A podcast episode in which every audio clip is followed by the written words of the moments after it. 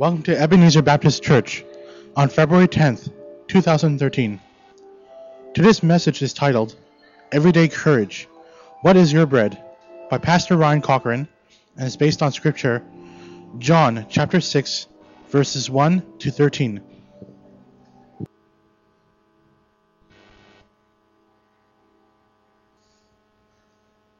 you join me in prayer?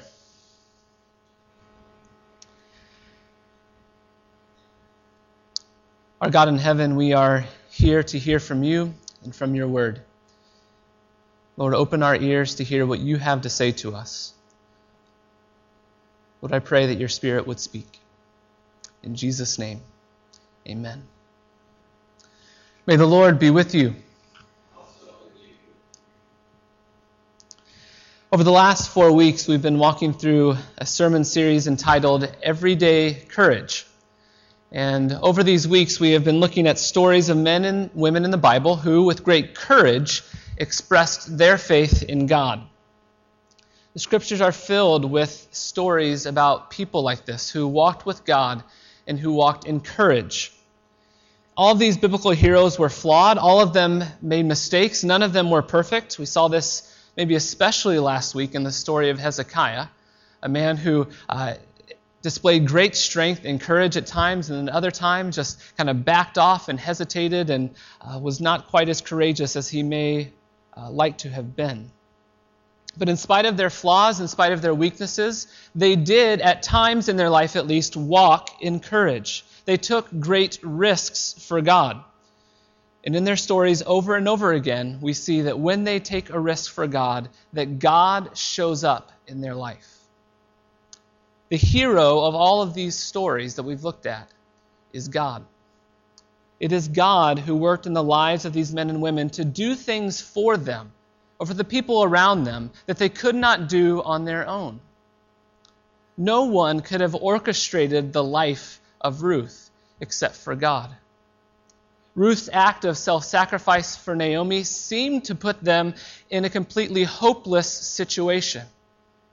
But over the course of that story, we see how, because of her sacrifice, because of her risk for her mother in law Naomi, that God blesses her, brings about good for her and for the whole nation of Israel, as her child gives birth to Jesse, who was the father of King David, the great king of Israel.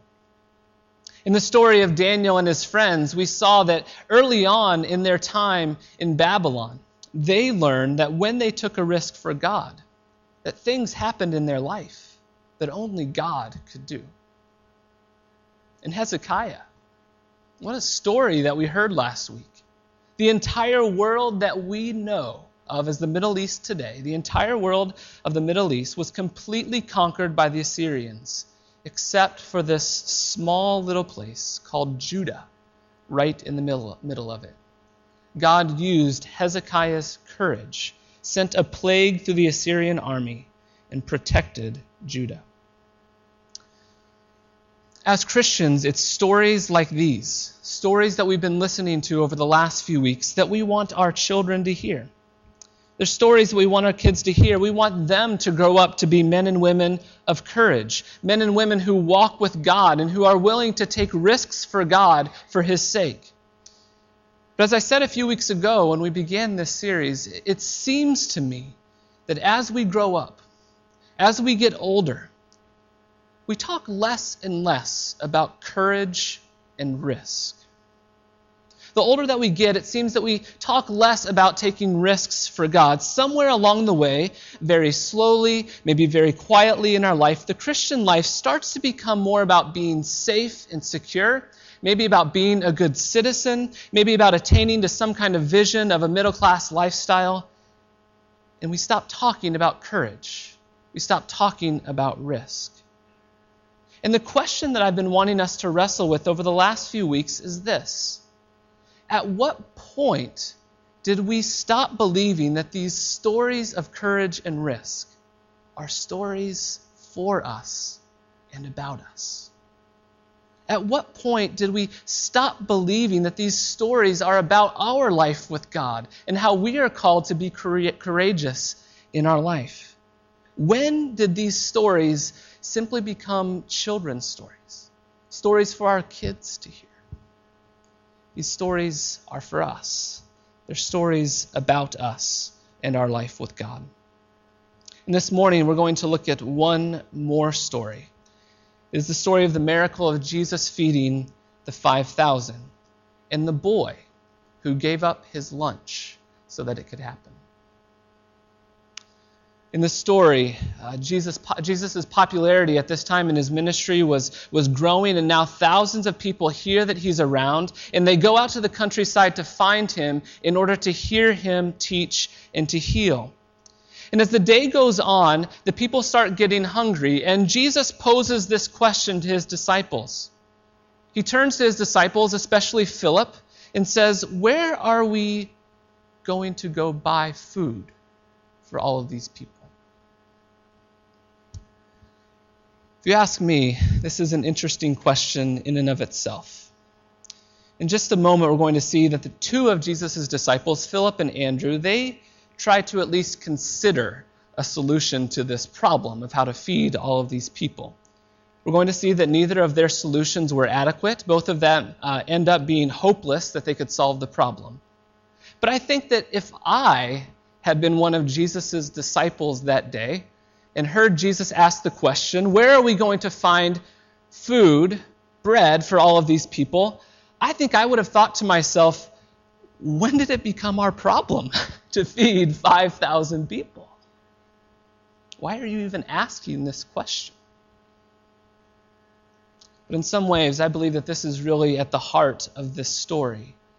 Sometimes Jesus asks us a question he poses us with a problem, with a situation, with a person or circumstance that He brings into our life, and He asks us, as that person or circumstances in front of us, how are you going to respond? Through the circumstances in our lives, through the people that God brings to us, He gives us these opportunities to serve, to care, to love, to use whatever gift we have to care for others, and He asks us, How will you respond? And this is what happens in this story. Thousands of people have come to hear Jesus teach. The day is getting long, the people are getting hungry, and he turns to his disciples and he says, Where are we going to buy bread for all of these people? I think this is a question that they would not even have considered on their own. I suspect that at least 10 of these disciples were, or at least maybe a few of them were very much like me. They were wondering, why is this even our problem at all? But two of the disciples, Philip and Andrew, at least engage in a conversation with Jesus about this problem. And I think that Philip and Andrew's responses are both responses that are very common to the responses that you and I tend to give when we are posed with a challenge or an opportunity that comes in front of us. Philip and Andrew's examples of the solutions that they come up with are wrong ways, or at least dead ends, for how we respond to the challenges that Christ put before us. Both Philip and Andrew think through some possible solutions. We see in this story that Andrew even takes some action. And while it is good that they at least talk to Jesus about the possibility of a solution, we find that both of their solutions are inadequate for the problem. And both of them end up shrugging their shoulders and feeling hopeless. Let's take a look at their responses. Jesus turns specifically to Philip and asks him, Where shall we buy bread for all these people? Philip's response is, I think, a response of just awe and wonder at why Jesus would ask this question. Jesus here concerned about where we are going to buy bread, but uh, even if Brecca Bakery had enough bread to feed 5,000 people, we don't have enough money to buy bread for 5,000 people. It would take over a half a year's wages just for people to have a single bite. Philip hears this question that Jesus poses to him, and he does all of the financial calculations in his head and he t- determines that there simply isn't enough money to solve the problem that Jesus poses to them. I'm sorry, Jesus, you know it's really great that you want to feed all of these people, but there's just not enough money. And all of us, I think, respond in our lives like Philip. We are very good financial rationalizers. We can do financial calculations in our head pretty quickly and know when things aren't going to add up. And this is what Philip does. He does the math. And he shrugs his shoulders and he says to Jesus, Sorry, there's not enough. There's not enough. Andrew's response is a little bit different. And I think that his response is even slightly more admirable than Philip's, but still is insufficient. He hears the question, where are we going to buy bread for all of these people? And instead of just doing the financial calculations in his head, Andrew turns to the people, to the crowd themselves, and begins to look among the crowds. He sees we have human resources here. I wonder if we can find a solution to the problem here among us, among the crowds. And as Andrew looks through the crowd, he finds a boy who has some bread and some fish. And he takes the boy's hand and he brings the boy and the food to Jesus. And he says, Jesus, look, I've looked through the crowds here a little bit, and this is all I found. One little boy who was smart enough to bring a lunch. He must have had a good mother. And here it is here is his lunch. But it's just the lunch for a little boy. It's not going to feed 5,000 people. Want to suggest that if Andrew were living today, perhaps he would have been in charge of the HR department, the human resources department. He goes out and he looks to see what human resources they have that can solve this problem. He begins to look among the people to see what they have. And I think Andrew at least begins with a little bit of hope. Maybe we can find something here. He doesn't see their shortage of money as the only solution. Instead, he sees people as the key to the solution. But when he looks among the people, he also ends with a hopeless conclusion. The people that they have and what the people have isn't enough. It's not enough, Jesus the people have not brought enough to us.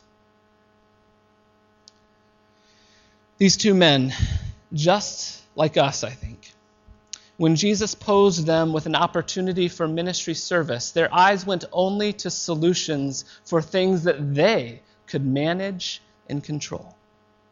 Their attention only went to solutions that they, by their own strength alone, could find a solution to. But this question, this problem, this opportunity to feed 5,000 people, this could only happen supernaturally. It could only happen with a miracle. It could only happen if God was going to do something. So, how does Jesus respond to this problem? Jesus solves the problem through the courage of a boy who was willing to give up his lunch, who was willing to offer his five loaves of bread and his two fish, who was willing to offer what little he had to Jesus.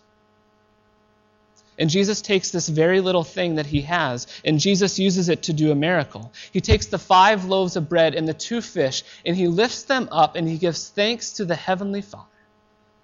And then he begins to pass it out.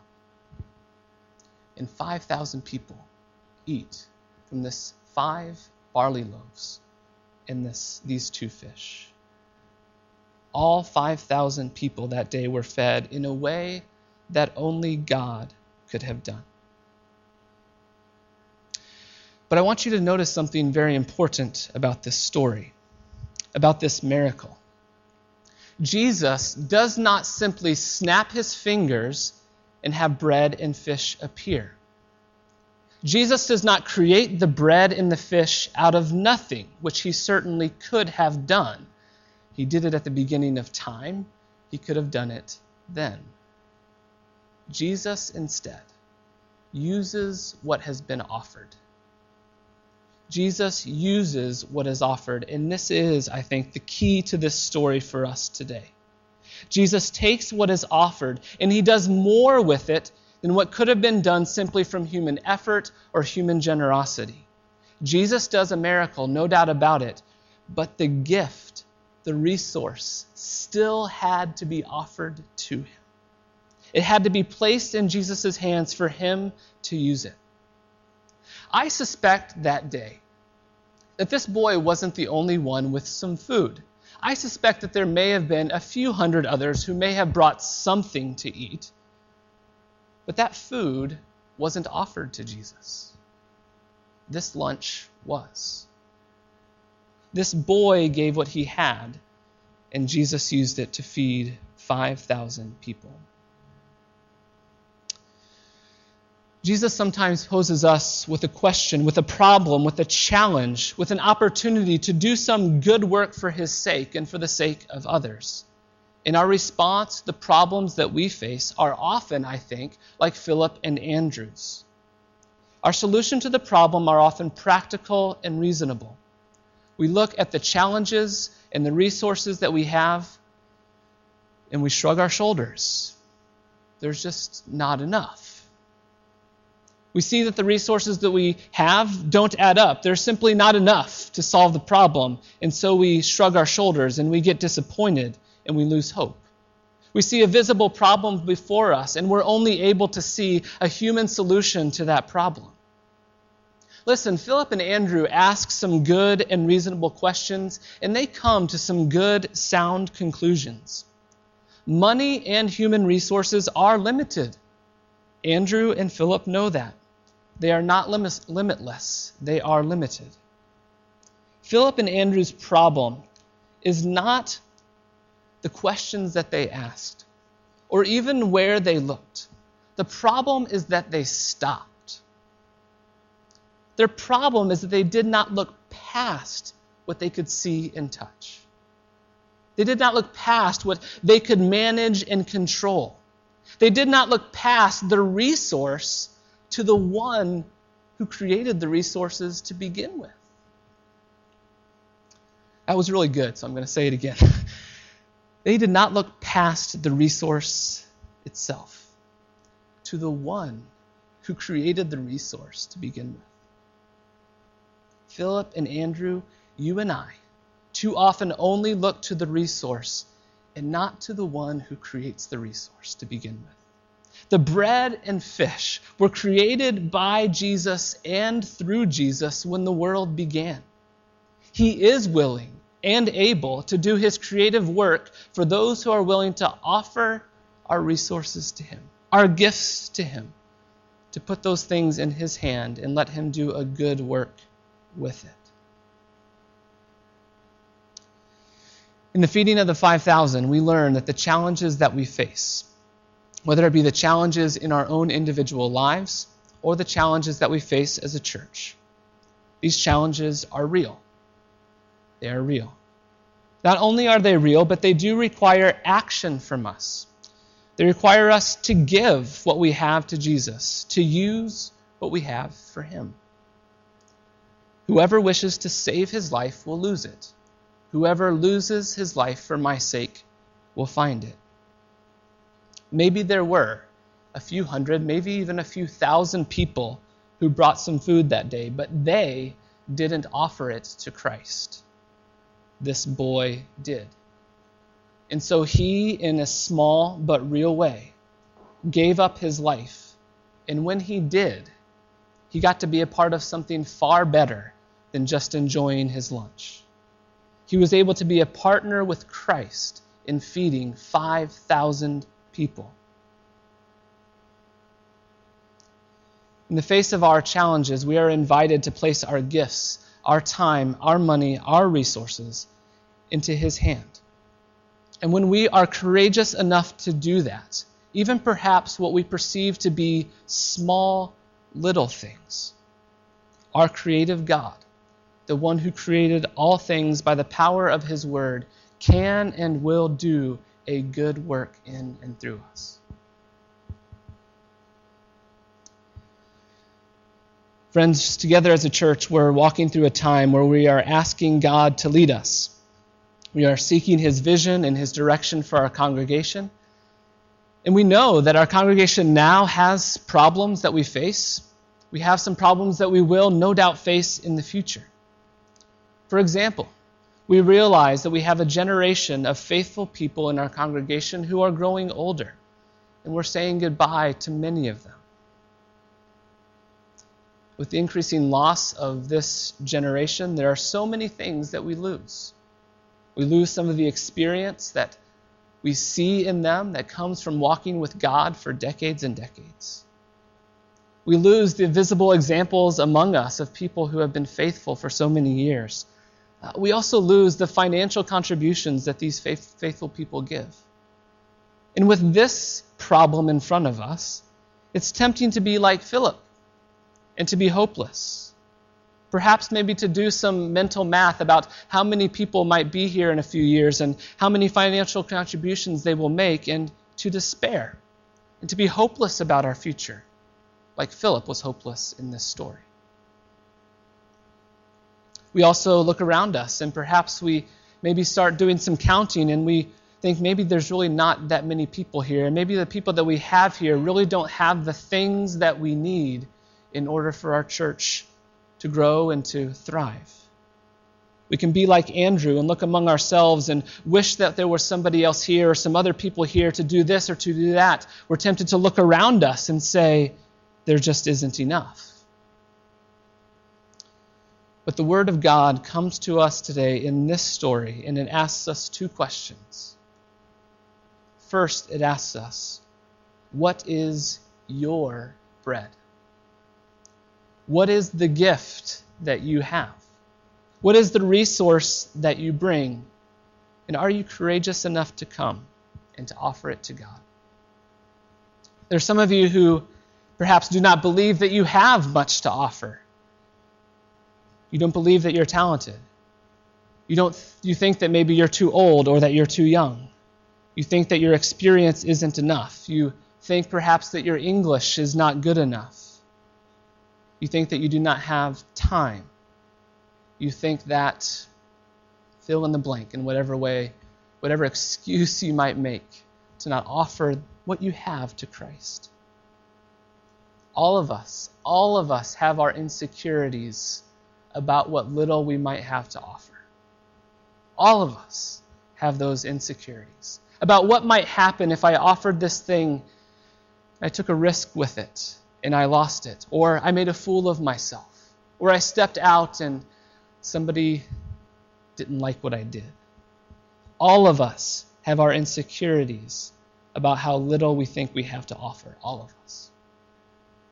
That is not Jesus' concern. Jesus' concern is not how little we have to offer or how we may feel about that. He is concerned about how willing we are to give whatever it is that we have.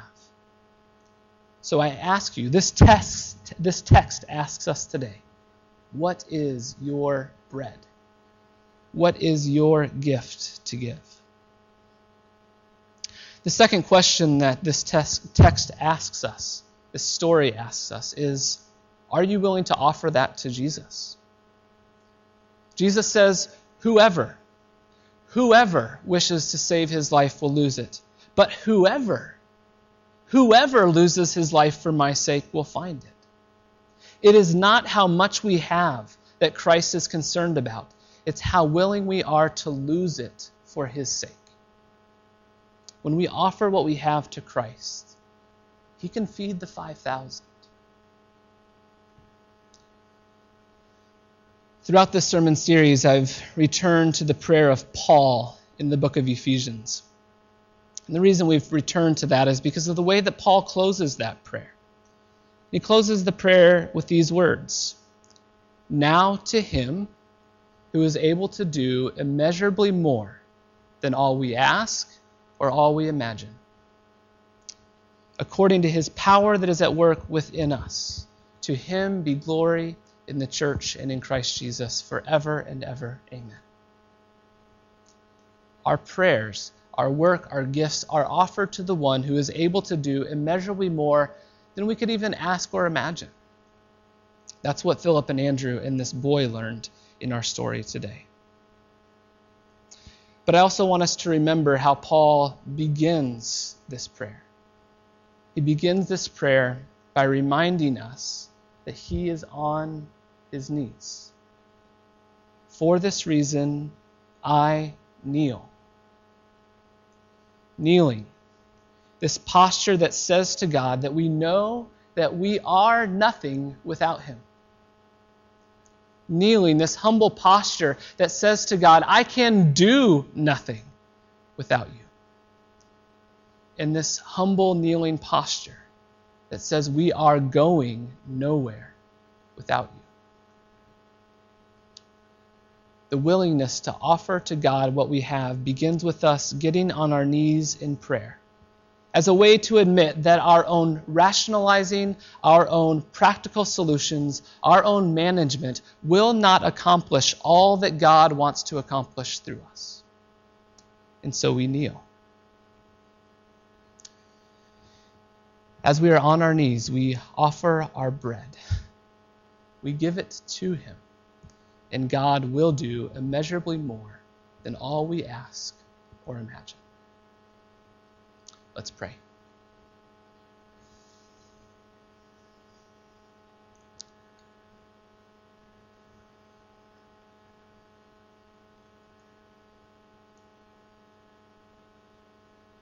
Father in heaven, we confess to you that we are way too often like Philip and Andrew, and perhaps like the other ten disciples who heard your question and thought that perhaps you were out of your mind to think that we could feed 5,000 people.